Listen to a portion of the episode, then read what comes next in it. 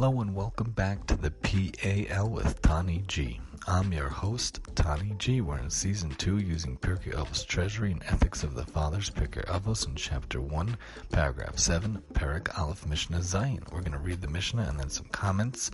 Again, with all the holidays that we're dealing with, we're trying to do when we can. It's not going to be as often as we used to, but bli neder, bli neder, once the holidays are done, we're trying, trying, trying to do about four per week on the weeknights. So let's go and see what it says here. Nitai ha'arbele. And questions, comments, suggestions are always welcome at MaximumTEE at yahoo.com. Nitai ha'arbele omer.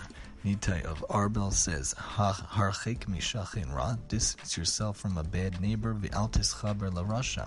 Do not associate with a wicked person, v'altis yo'esh min ha'poranos, and do not despair of retribution.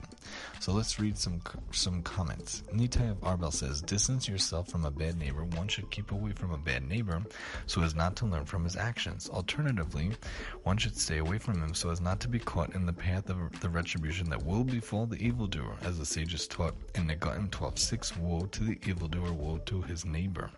A practical example of this is that the, the tribe of Ruvain got involved in the dispute of Korach and Moshe. If you remember from the Torah, from the Bible, Korach challenged Moshe, and he challenged Moshe of, of nepotism, of him and his brother taking the powers a position for themselves, God forbid, which of course was not the case, and he challenged him with different questions. Some commentators say he asked about the prayer shawl and if it was fully blue, did it need a blue string?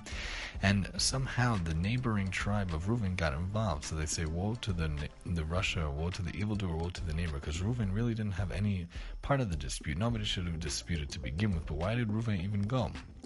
Didn't matter to them who the leaders were, who the rulers were. They just got swept up in the evilness and then they came. But on the converse, a good neighbor, a good person who can influence the others, that's what you should look out for. So Moshe was a Levi. The people who follow him, the Levim, are influenced by him.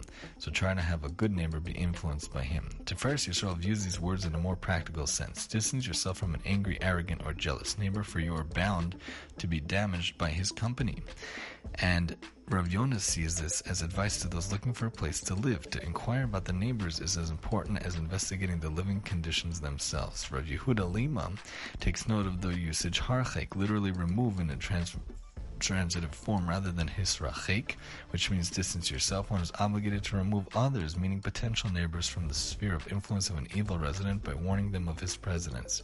Do not associate with a wicked person, any association with the wicked is considered detrimental even if one does not learn to imitate their actions. The exposure itself causes a negative influence to rub off as much as one who enters the house of a tanner absorbs the foul odor, even if he takes nothing from the house. Rav from Pirkei Rabbi Elazar 25.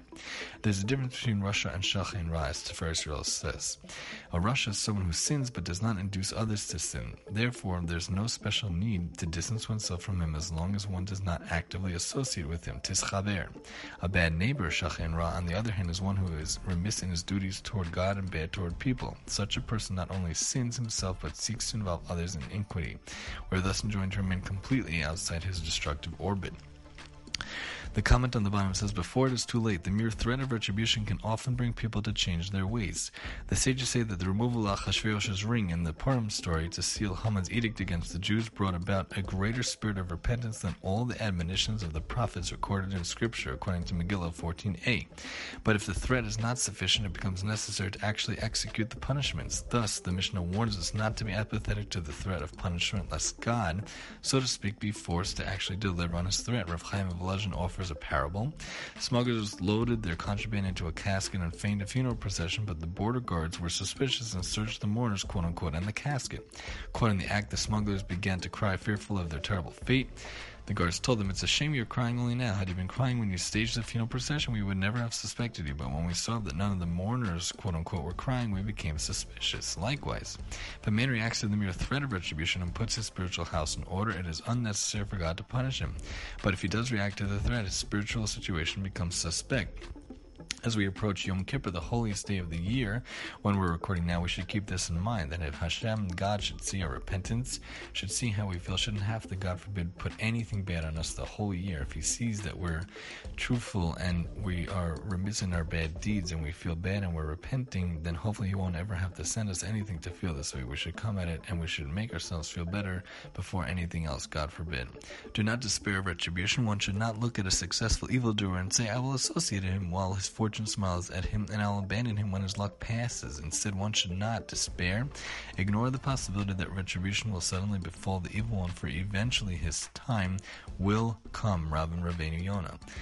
And don't be deluded into thinking that divine retribution will occur only later in the world to come. Punishment and vengeance may be exacted even in this world. Therefore, do not give up on the certainty of retribution.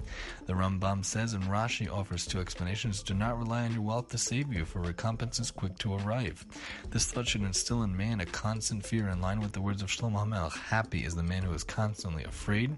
Mishlei 28:14. Alternatively, is an independent clause. One should not let retribution cause him to despair. Even if evil comes, one should not give up hope, for salvation can arrive quickly. In the words of Isaiah 59:1, the hand of God is not too short to save. Medrash Shmuel quotes of Moshe Almosnino, if one succumbed to his evil inclination and stumbled into iniquity, he should not fall into despair. He should not feel overwhelmed by the punishments that await him. Instead, should concentrate on repentance. Anytime, God forbid, we do bad, don't get bogged down and think how bad you are, but try to repent and think towards the future and do what you can in the future. So from this Mishnah, we realize don't go near a bad neighbor, don't associate with a wicked person, don't despair of retribution. Try to find good neighbors, associate with good neighbors, and associate with good people, not wicked people, and make sure to not worry about the retribution, but to do what you can out of love for God and not for fear for God, just so that you can do as much as you can to make the world a better place. Join us next time as we move over to paragraph 8 to Mishnah Chet, when we talk about lawyers and litigants and how you should see everybody as innocent and you should go about judging people properly and innocently here on the PAL with Tani G.